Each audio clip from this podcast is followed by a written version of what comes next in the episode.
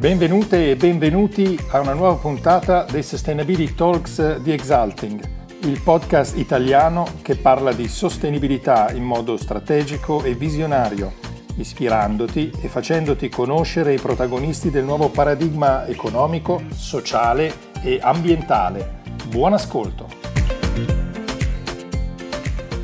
Benvenuti amiche e amici dei Sustainability Talks a una nuova puntata del nostro podcast nel quale parliamo di sostenibilità ad ampio spettro. E infatti oggi parliamo con l'ospite che fra un attimo vi presenterò, oggi siamo in un formato per il quale siamo entrambi visibili per tutto il tempo della puntata, oggi parliamo di salute e sostenibilità.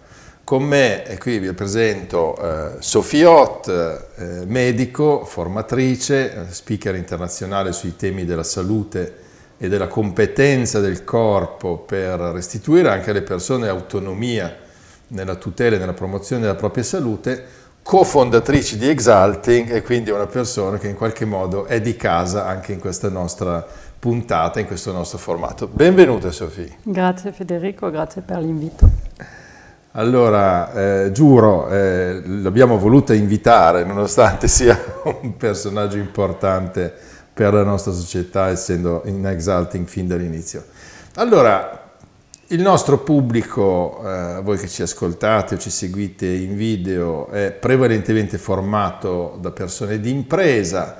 Oggi parliamo di salute e sostenibilità, perché ne parliamo? Ma ne parliamo per diverse ragioni. La prima è che nelle imprese una delle cose importanti è che le persone siano in salute, in una salute psicofisica, non soltanto fisica, e quindi che possano essere anche serenamente produttive e utili al conseguimento dei risultati di impresa. Però Sofì, il tema sostenibilità, noi sappiamo che eh, tu conosci il tema perché ne senti parlare da tanto tempo, Spesso la sostenibilità del sistema sanitario, per esempio, è vista soltanto in termini finanziari. E invece mi sembra che tu abbia, anche perché ci conosciamo da un po', qualche proposta per rendere più sostenibile il nostro sistema, diciamo, della cura o della prevenzione o della promozione della salute. Da dove parti? Eh, questo è un tema molto vasto quale, appunto, sul quale studio e, e, ho tanta esperienza ormai in questi, tutti questi anni. Um, rapidamente nei miei studi di medicina mi sono accorta che la medicina convenzionale era molto sintomatica e dunque è una, un'ottima medicina per l'urgenza. Però riguardo a andare a lavorare alla radice della situazione, del problema di salute, piuttosto che in prevenzione, eh, è molto debole la nostra medicina convenzionale. E al punto che chiamiamo anche prevenzione qualcosa che non è per niente prevenzione, tipo tutte le, eh, tutte le, tutte le campagne appunto di, di, prevenzione sono invece delle, diagnosi, delle campagne di diagnosi precoce, non sono eh, delle azioni per prevenire la malattia, eventualmente per diagnosticarla non troppo tardi per poi dopo prenderla meglio in carica. Dunque abbiamo una tale ignoranza della prevenzione e a questo punto anche della salute. In medicina convenzionale occidentale ci occupiamo di malattia, siamo completamente focalizzati sulla malattia, sull'urgenza, sul sintomo, poco sulla salute e poco sul potenziale di guarigione della persona anche in modo autonomo. Abbiamo un corpo che ha una capacità di autoguarigione che prende poco in considerazione la medicina convenzionale, secondo ovviamente il mio punto di vista. Mm. Um, per esempio ho studiato la medicina cinese che è una medicina energetica e dunque è, è una medicina che permette di agire quando non c'è ancora un sintomo e il sintomo è un blocco energetico che è intenso o duraturo. Dopo un po', quando c'è un blocco energetico intenso o duraturo, allora nasce il sintomo.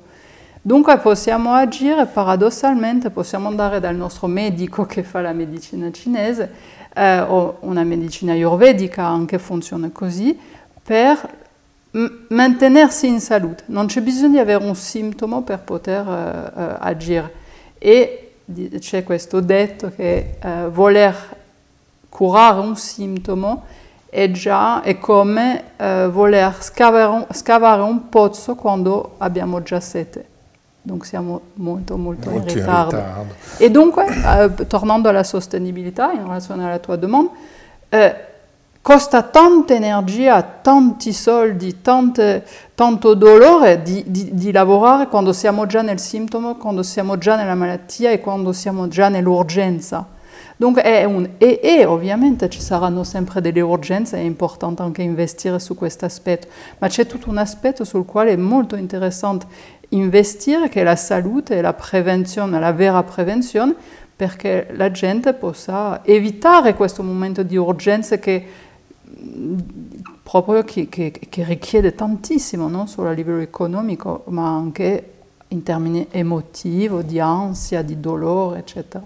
Questo mi, mi fa venire in mente un parallelo con un, uh, temi di, di, sostenibilità che siamo più abituati a trattare qui, insomma, tra noi de, del pubblico dei talks, dove in effetti uh, anche nella sostenibilità uno dei modi più efficaci diciamo, per rendere le attività delle, delle, organizzazioni più sostenibili spesso è proprio quello di prevenire nel senso di evitare, quindi magari rimuovere eh, processi, rimuovere la necessità di uso di materia, rimuovere la necessità di uso di energia attraverso l'innovazione o attraverso nuovi modi di generazione di valore che magari non richiedono il fatto di dover impegnare così tanta così tanta energia e così tanta materia. Quindi in qualche modo il meccanismo mi sembra di poter dire quasi è un po' sempre lo stesso, usiamo anche la logica e, e l'intelligenza per fare la strada che è dire, più salutare. No?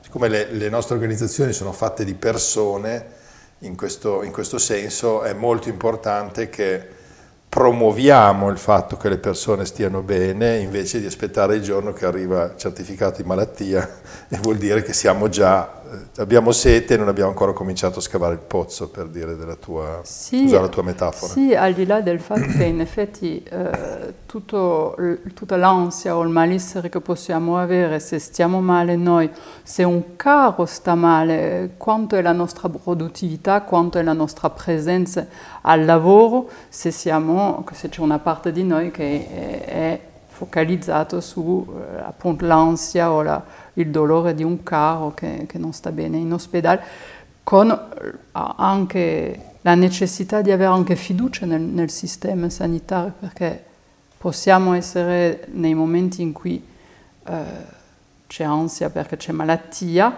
ma se sappiamo che ci sono delle persone competenti, accoglienti, formate anche alla comunicazione eh, medico-paziente, eccetera, siamo più tranquilli che abbiamo affidato i nostri cari a un sistema sanitario che è competente, eh, sano, perché qui quello che osservo, e per questo sono molto contenta di poter parlare di questo tema in questo podcast sulla sostenibilità, che il sistema sanitario oggi come è, al punto al cui, al, in cui è arrivato non è più sostenibile, ma non è sostenibile perché è estremamente caro, eh, i molto budget... Costoso, sì. è, è, esatto, molto costoso.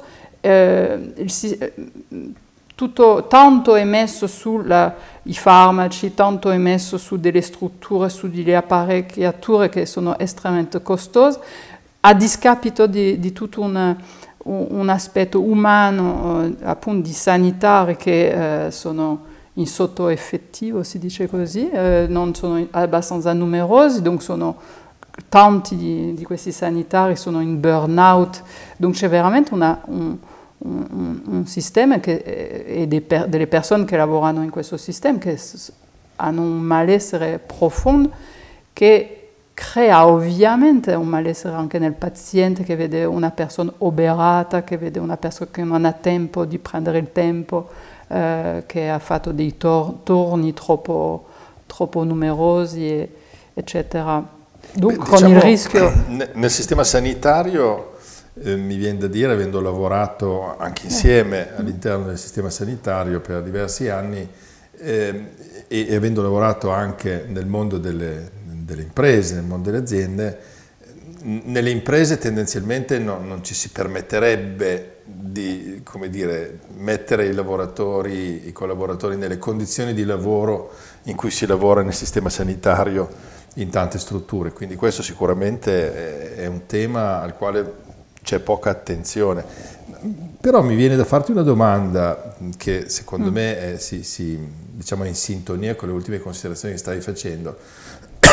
Noi abbiamo un po' la tendenza, diciamo nel discorso comune, a pensare che il sistema della salute, chiamiamolo così, adesso abbiamo cambiato anche il ministero, è diventato il Ministero della Salute, no? eh, come se la salute fosse l'ospedale. E forse questo è uno dei temi che rendono anche poco sostenibile il sistema, certo, o no? Certo, ma eh, due aspetti, non solo la salute e l'ospedale, allora che c'è una salute eh, a casa, già anche la, la, possibilità di fare tante cose ognuno per sé e a questo punto è, è, per questo anche di poter parlarne con tutti, non è che il problema sanitario solo, o di salute è solo il problema dei sanitari o dei politici, eccetera, è il problema di ognuno di noi, è un tema in cui se riusciamo a partecipare ognuno alleggeriamo il carico di questo sistema sanitario che oggi non, non ce la fa a rispondere alla richiesta. Mm. Perché se arriviamo all'ultimo minuto sempre eh, non abbiamo preso in carica la nostra salute, ma e qui il passaggio è, è la cosa alla quale lavoro da più di vent'anni, la divulgazione, la conoscenza di noi stessi, il famoso conosci te stesso, eh, non solo a livello fisico di come funziona il mio corpo, che cosa sono i suoi bisogni, ma anche a livello emotivo, a livello spirituale, a livello relazionale, quanto tutto questo aspetto qua, tutti questi aspetti influenzano la nostra salute. Allora che la, la medicina si, si, occidentale, convenzionale, si concentra sull'organo, eh, questo organo appartiene a una persona che è in un contesto specifico, che è in un'epoca anche specifica, che è in un paese, che ha una professione, che ha dei cari. Dunque riuscire a prendere in considerazione tutto questo contesto qua, che questo contesto, o più esattamente il modo in cui la persona vive questo contesto, gli eventi della sua vita, condizionano drasticamente la sua salute. Dunque, eh, la, la, salute non è solo in ospedale. Allora, eventualmente la malattia grave è in ospedale, ma la salute è, è in ogni respiro che facciamo, in autonomia. Però su questo mi sembra di capire che anche la struttura oggi del nostro sistema sanitario che non lo rende sostenibile, nel senso eh, c'è poca disponibilità di professionisti della salute, almeno diciamo, de, del sistema sanitario che è pagato con le nostre tasse, quindi ci interessa sapere eh, come funziona, per prendersi il tempo di conoscere la persona nel suo contesto, senza voler essere dire, legati a dei parametri ottocenteschi, però il medico di una volta era un medico che conosceva la persona, conosceva la sua famiglia, era più facile che considerasse il contesto. No? Oggi dove alla fine tante persone non sanno dove sbattere la testa, vanno a finire al pronto soccorso, quindi finiscono in una struttura oberata di un milione di cose, nelle quali la persona che incontrano probabilmente ha tre minuti per cercare di affrontare un problema estremamente complesso, no, no, non è sostenibile.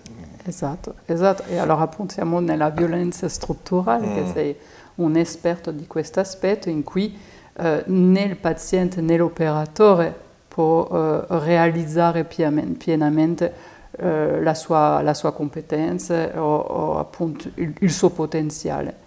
Dunque sì, e, allora, e, e, qui quello che mi viene è proprio di uh, tornare alle cause se, se, e soprattutto un aspetto biologico, mi viene da condividere questa cosa, se, se posso, mm-hmm, penso che sia certo. importante. Uh, qualche informazione su come funzioniamo. Uh, ovviamente fa, non farò un corso di biologia, di fisiologia, no. eccetera, non è, non è il, il, posto, però quello che dobbiamo sapere è che se eh, eh, abbiamo un sintomo, anche una piccola infiammazione, ma eh, se questa infiammazione la viviamo in un contesto di paura, di insicurezza, di eh, sentirsi chiusi senza, senza, via di uscita, eh, proprio in questa angoscia qua, i sintomi, non solo il dolore soggettivo aumenta, che può passare da 2 a 10, ma anche realmente i sintomi. L'infiammazione che poteva essere lieve diventa molto importante, eh, una pressione che poteva essere un po' elevata diventa molto elevata, una glicemia che poteva essere appena un po' sopra le righe diventa ancora di più importante. Dunque tutto questo aspetto anche di vissuto della cura e a questo punto dell'accoglienza del curante ha un'importanza enorme sulla, su l'andamento del, del, processo anche di malattia della persona. Dunque se abbiamo di fronte un curante che è stressato lui stesso, non ha tempo, eh, va in ansia perché in queste condizioni qua è molto più facile fare degli errori anche mm. med- medici. E, e dunque con la, appunto questa medicina difensiva, la paura del processo, perché comunque non ho i mezzi per fare una, per, esercitare la mia professione come sarebbe necessario eh, esercitarla, siamo tutti in un sistema di stress, di difesa che non, non è sostenibile, mm. anche qui, eh, perché è sempre, non, non, vivo nell'urgenza, vivo nel, c'è un dramma, c'è un, un, un, un sintomo importante, allora devo agire veloce, ma non ho mai il tempo di fermarmi e dire ok, respiriamo e come possiamo fare, almeno per la prossima volta perché non torni questo sintomo, piuttosto che eh, comprendo che le persone che lavorano in ospedale e per esempio in pronto soccorso sono focalizzate su questa cosa e giustamente, certo. però c'è tutto un aspetto No, è qui che dobbiamo lavorare insieme. Ci sono persone che sono responsabili dell'urgenza, altre persone possono essere responsabili della prevenzione, altre persone dell'ascolto e del, del, dell'aiuto delle persone a trovare la loro strada a livello professionale, sviluppare anche delle buone relazioni, eh, anche in seno a, a, all'azienda, perché passiamo più tempo con i nostri colleghi di solito certo, in che in famiglia. Sì. Esatto. Dunque è estremamente importante anche l'ambiente di lavoro. Dunque, come, è, è come, come, dire, eh, il mio intervento sarebbe eh, permettere dei semini per rendersi conto che ognuno di noi può avere una responsabilità, ha una responsabilità e dunque può avere un potere per eh, nutrire questa salute collettiva per alla fine alleggerire anche questo sistema sanitario. E a questo punto mi viene da farti una, una, proposta, o meglio una domanda, ma che magari potrebbe essere un input per il nostro pubblico. Eh, tu pensi che potrebbe essere importante inserire nei programmi di formazione nelle aziende un'educazione alla salute, alla, alla tutela della propria salute, alla promozione della salute? Boh, io, io, ne parlerei a tutti, sì. qualunque... No, ma al di là di te, perché comunque sono milioni di aziende e non potrei sicuramente coprire tutte. Allora, Però in effetti, siccome dicevi che c'è un po' sì. un'ignoranza su come funzioniamo, che è una conoscenza invece di base per sapere come vivere eh, una vita sana, mi dico, ma eh, tutto sommato ci sono tante aziende che fanno tanta formazione, però eh, se effettivamente le persone possono facilmente essere avviate a una vita più sana, penso che per l'azienda possa essere interessante avere delle persone che stanno meglio. Certo, certo. Uh, mi sembra che il passo sia anche molto grande da fare tra oggi che non c'è nessuna informazione e domani può esserci una formazione ai temi della salute fisica, Invece il passaggio che meno, mi, mi, sembra meno eh, importante mm. da fare, più facile da fare, è la salute relazionale, per esempio. Certo. Eh, veramente ci sono delle informazioni di base, dei fondamenti che possiamo avere su come, una, come si crea anche una relazione, che cos'è una relazione, eh, come, cosa, cosa, sono le dinamiche della relazione, la trasformazione dei conflitti, come si crea un conflitto, eccetera. Queste sono delle cose di base eh, che una volta che abbiamo queste conoscenze abbiamo un potere enorme per creare delle relazioni più armoniose, più collaborative. Eh, Pas, tutto questo per me passa comunque da una, conoscere noi stessi mm. eh, come esseri umani, che cosa, eh, i, le nostre dinamiche, le nostre strategie, eccetera. Ma anche Dunque, come animali umani, perché quello che sì. dicevi prima, tutto sommato, è anche di sapere come funzioniamo Ah, come mammiferi. Anche. Come mammiferi, e quindi la, conoscere un po' la nostra biologia. Questa, questa proposta comunque di formazione, eh, almeno sugli aspetti di promozione della salute relazionale, eh, la lancerei a tutte le aziende che hanno un sistema ISO 45001 salute e sicurezza, cioè comunque ah. questo fa parte, insieme ai dispositivi di protezione individuale, e a una serie di formazione sui rischi eh, di incidente, penso che anche questo di promozione della salute attraverso sane relazioni sul luogo di lavoro, gestione della propria vita emotiva, esatto. eccetera, eccetera.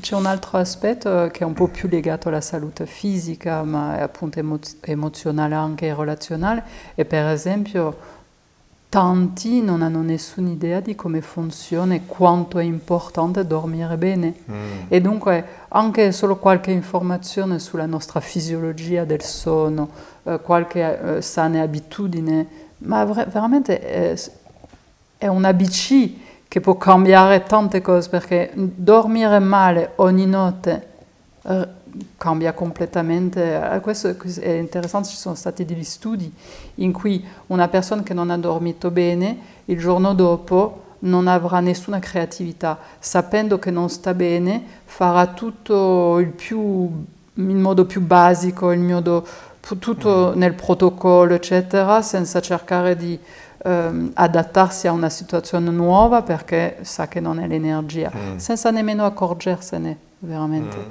Dunque perdiamo un potenziale enorme se non abbiamo dormito bene. Questa è una notte, due notti, tre notti, dieci C'è anni. C'è chi non dorme bene per anni. Quindi, esatto, senza certo. nemmeno sapere che dorme bene e mm. che non dorme bene mm. anche a volte, perché si, si sveglia stanco, ha dormito la quantità, ma si sveglia stanco per esempio, perché non è, non è solo una questione di quantità di sonno, ma anche di qualità. Okay che ha un'influenza enorme sulla salute e la qualità del nostro sonno. Dunque qui per esempio è un tema che potrebbe essere veramente eh, inserito nelle aziende perché è una questione anche di sicurezza. Ah beh, certamente, una persona eh. che ha dormito male è meno allerta, ha eh. delle reazioni più lente, eh. eh. certo. Sì, anche, e a livello relazionale per tornare è molto più irritabile, certo. meno, ha meno distacco sulla situazione, mm. Tut, un, un, piccolo prob- problema può diventare gigante, questi mm. sono gli effetti di, di, dormire male. Dunque. Senti, a proposito di sostenibilità, eh, ricordo dagli anni in cui mi occupavo più, più a fondo e più spesso di sistema sanitario, di, di, di medicina, eh, il tema della medicina difensiva.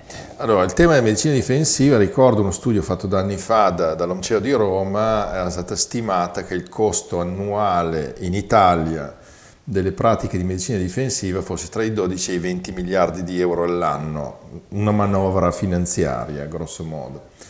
Ehm, per i non addetti ai lavori, medicina difensiva è quell'insieme di pratiche diagnostiche, di terapie, di atti diciamo, medici che vengono fatti con l'idea di prevenire delle possibili cause legali per, per malpractice, come si dice in gergo tecnico, insomma per, per errore medico, eccetera. Eh, ecco, questo è un tema sul quale si potrebbero fare dei grossissimi risparmi. No? E, e questo, gli studi mostrano che una buona comunicazione con i pazienti eh, del courant con i propri pazienti è una prevenzione enorme di tutto questo, questo in relazione a questa paura del processo, eccetera. E perché se l'errore è umano, e questo tutti sanno che ci possiamo sbagliare, ma quello che non è eh, tollerato, tollerato è cercare di nascondere l'errore, mm-hmm. comunicare male, non prendere le proprie responsabilità, non sapersi scusare, c'è un insieme di cose che se invece la persona, eh, il curante in questo caso qua, è consapevole che può, può sbagliare, dunque anche chiede di essere messi nelle condizioni giuste per non sbagliare, perché se non già questo è importante. Se non ho dormito da 48 ore è più rischioso che, che io faccia uno sbaglio ma anche questo, questo, posizionamento anche in relazione al paziente, che siamo una squadra, non sono io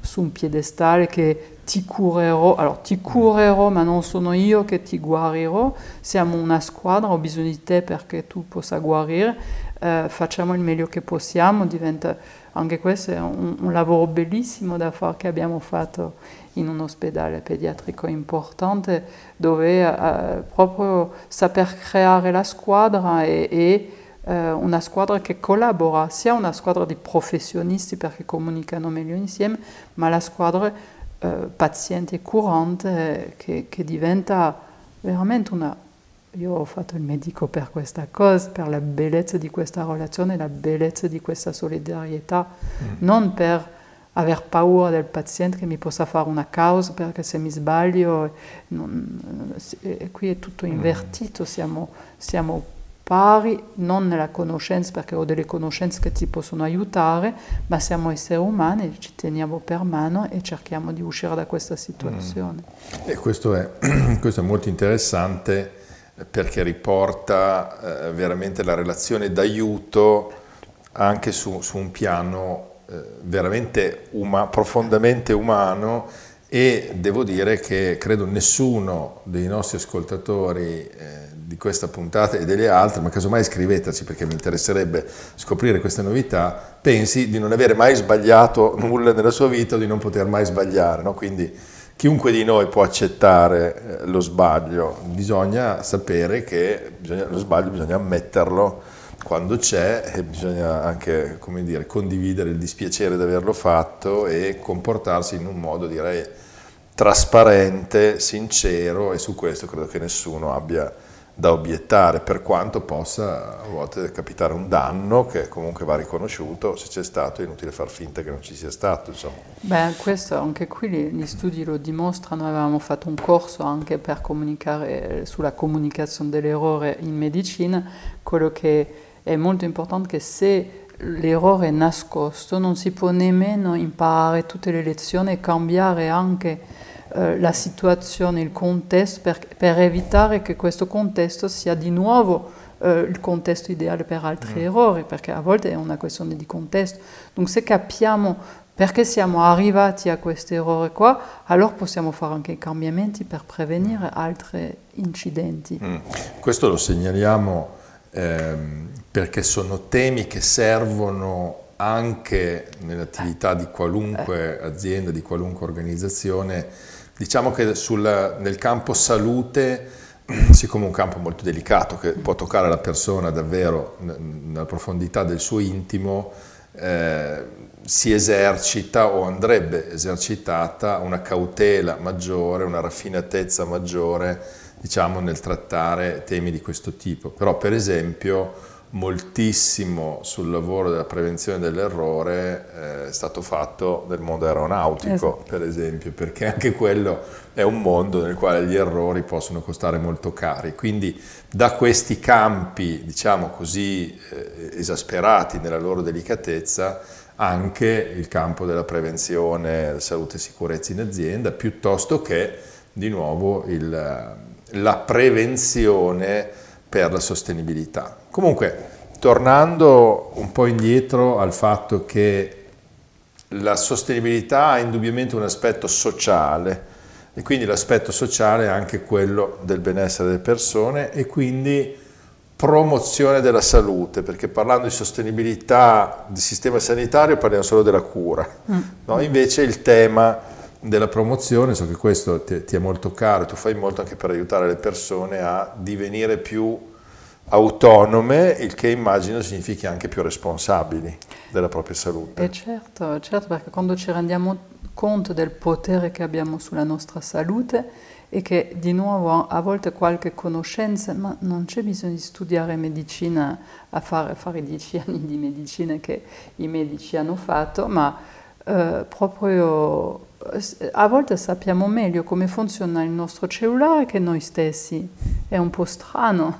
Dunque, eh, veramente informazione di base, ma che può essere anche, tornando a sapere che se accolgo un'emozione e che veramente mi lascio attraversare, che l'emozione è un'onda e, e riuscire a, a coglierla, pre- mi previene una quantità di stress enorme che fa che il mio corpo non avrà bisogno di prendere in carica questa emozione e dunque eh, avrò attraversato queste, queste emozioni, l'avrò vissuta e sarà stato impegnativo, ma poi dopo passo ad altro, al posto di trattenere un'emozione, non sapere cosa farne, diventare come una pentola a pressione e per non scoppiare eh, il corpo prende questo stress e lo mette a livello fisico, a livello organico.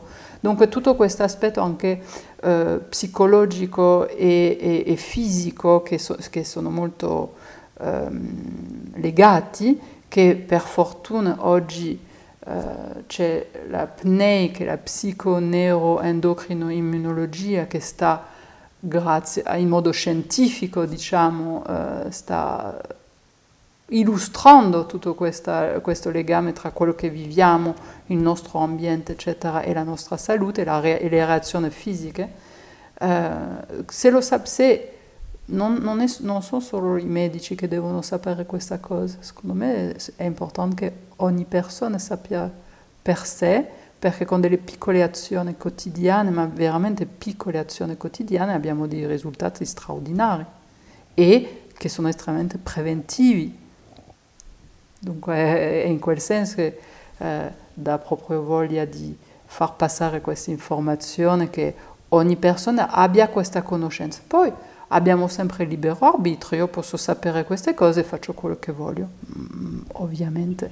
Ma se non ho nemmeno l'informazione, come faccio per fare una scelta di, a, di fare qualcosa ogni giorno o uh, riconoscere, ascoltarmi, rispettarmi?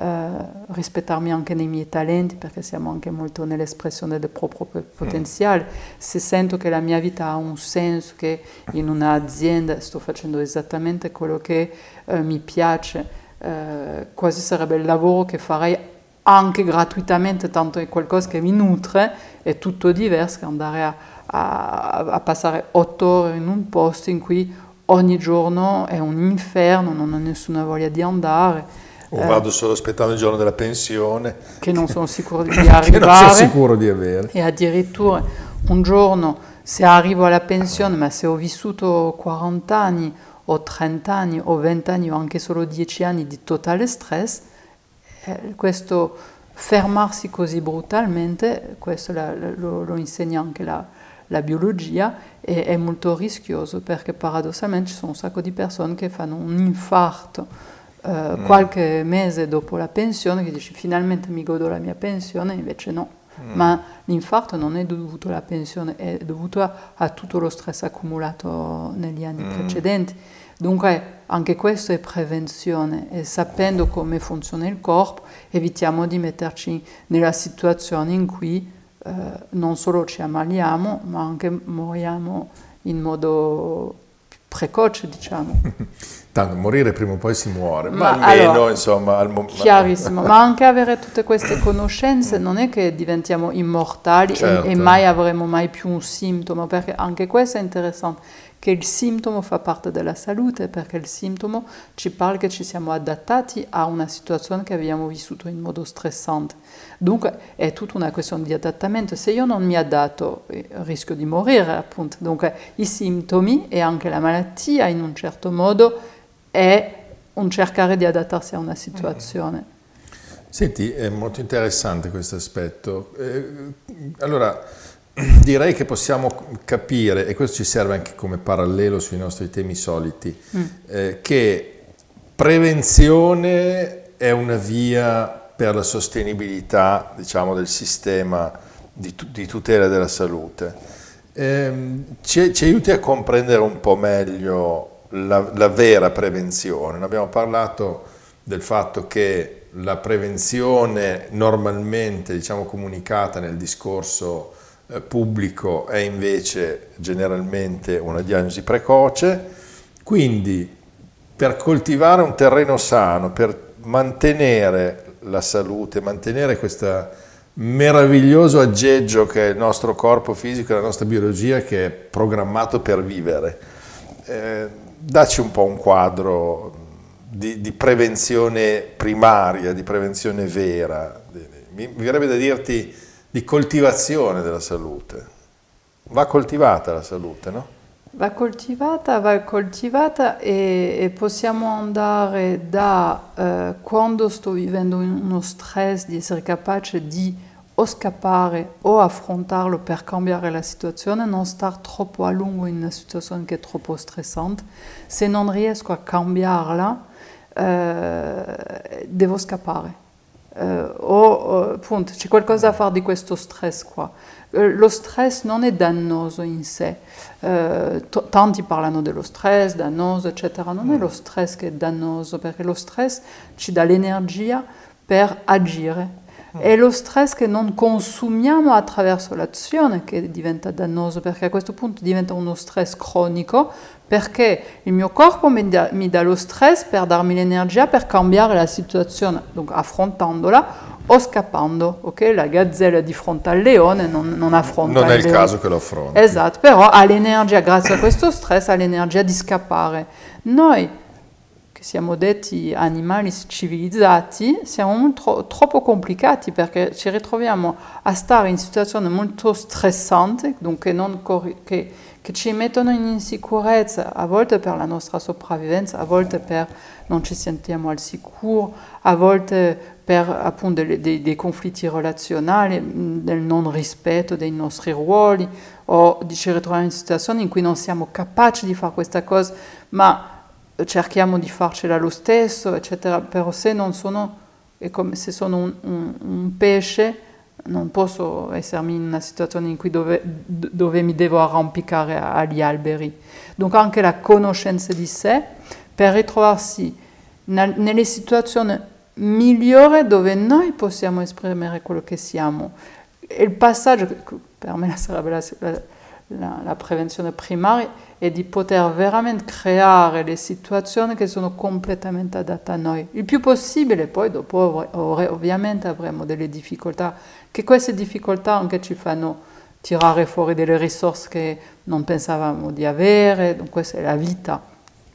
Però parlando di, di prevenzione primaria, mi verrebbe da, da sentire quando siamo, c'è questo stress, eh, saperlo utilizzare, perché se non lo utilizzo sarà il mio corpo a utilizzarlo per adattarmi a questa situazione che non è buona per me posso dire anche tossica eventualmente, saper riconoscere, dunque dobbiamo essere anche in ascolto di noi, rendersi conto che siamo stressati, che non stiamo bene, ma a volte siamo così abituati a stare male che non sappiamo nemmeno più che cosa vuol dire stare bene. Mm. Dunque, allora possiamo partire prevenzione primaria e, tro- primaria e poter trovare una situazione in cui possiamo esprimere pienamente il nostro potenziale. La, pre- la prevenzione primaria potrebbe essere lavorare sull'educazione scolastica, l'educazione dei bambini proprio perché già là facciamo passare dei messaggi che non sono sani, anche il dover stare immobili quattro ore di fila è, è completamente eh, non sano. E non poter ridere, non poter giocare, imparare si, si, impara molto di più giocando. Dunque un insieme di cose che già nell'educazione passano dei messaggi che, che, che sono anti-prevenzione primaria, mi, mm. mi, viene da dire. Dunque mi rendo conto che eh, partendo dal, dall'organo e dalla cellula, eh, arrivare all'educazione piuttosto che eh, l'espressione del proprio potenziale è, è, molto larga come visione e potrebbe sembrare che non c'entra niente, ma non è, non è il luogo, ma ci sono veramente delle, delle, delle informazioni che fanno completamente la connessione tra quello che vivo al quotidiano, nell'espressione di me, nell'espressione della gioia delle, dell'essere quello che sono e la mia salute fisica.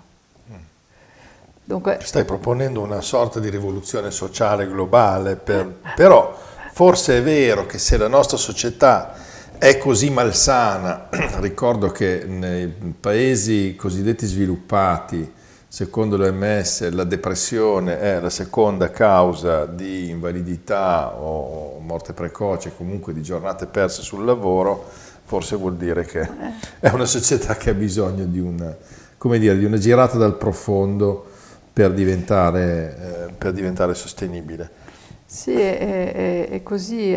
Piuttosto abbiamo imparato, e questo credo che l'abbiamo imparato da quando siamo piccoli, che dobbiamo noi ad, adattarsi a una società che è patologica, eh, non, ci, non, ci, riconosciamo che i nostri bisogni, le nostre intolleranze, i nostri limiti sono sani.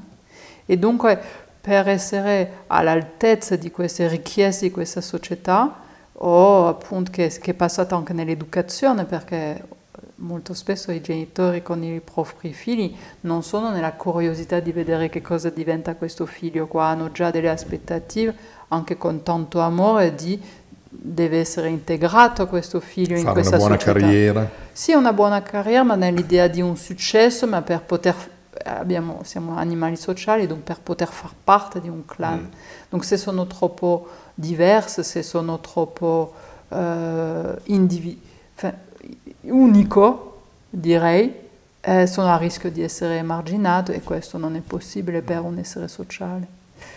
Dunque è molto ampio, eh, se volete andate a, a viaggiare sul mio blog perché do anche tanto, tante informazioni, c'è una storia che è la storia del kudu, mm. che è proprio quella che mi permette anche di illustrare a che punto possiamo passare da sì la, la, la, la terapia sintomatica, perché se la persona non sta bene, ma anche perché non sta bene e allora lavoriamo anche il perché non sta bene e questo perché non sta bene ancora allargando lo sguardo. Vediamo che c'è anche tutto un aspetto anche culturale, c'è un aspetto di espressione del proprio potenziale, c'è un aspetto anche di bloccare il movimento vitale che è in noi, che scorre in noi, allora che e, e siamo programmati per sopravvivere, per vivere bene, per espandersi, per fiorire. E, e di solito anche per una questione culturale, per dei vissuti personali, eh, familiari, eccetera, bloc- blocchiamo questo movimento spontaneo che è vitale. Dunque, la prevenzione primaria sarebbe recuperare il contatto con questo movimento vitale interiore che, che fa battere il nostro cuore, che fa brillare i nostri occhi, che per fortuna non abbiamo bisogno di controllare, che fa tutto lui, questo movimento qua, e veramente di, eh, di nuovo accoglierlo non come qualcosa di pericoloso perché rischia di farci fare non si sa che cosa, ma di eh, aver fiducia in questo movimento che siamo esseri viventi in, in un contesto in cui ci sono tanti altri esseri viventi, non solo umani, e c'è un equilibrio eh, molto più grande che di quello che può immaginare la mente e affidarsi anche a questo movimento qua. Ok, allora abbiamo definito una strategia di base, diciamo, di, di prevenzione e di coltivazione della salute. Senti, per chiudere, hai invitato le persone ad andare ad usufruire di risorse, dacci un attimo un riferimento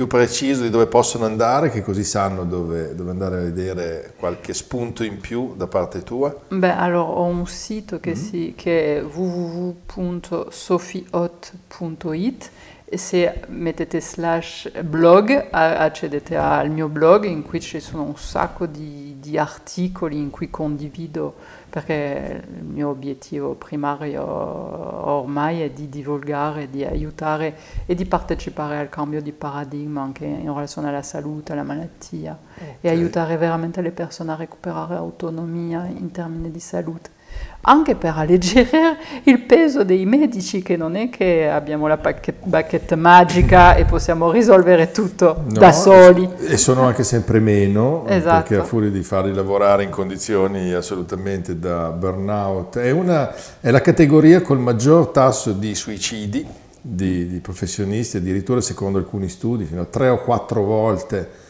la media della popolazione normale ed è una della popolazione generale ed è una delle categorie a maggior rischio di burnout, eh, medici, infermieri, comunque personale sanitario. Perciò eh, tema il tema sociale della sostenibilità sul, sul mondo della salute è veramente un tema caldo. Allora, grazie infinite Sofia di aver partecipato. Grazie a te, grazie a voi per aver ascoltato. Sapete dove sono le risorse, allora sofiot.it è il suo sito dove potete trovare delle risorse e a me non resta che ringraziarvi tutte e tutti per l'attenzione in cui avete seguito questa puntata e darvi appuntamento ovviamente alle prossime che io lo so, ma voi lo sapete per fiducia, saranno comunque molto interessanti, ci saranno argomenti particolari, punti di vista originali e interessanti sulla sostenibilità da esplorare insieme. Alla prossima puntata, grazie. Arrivederci.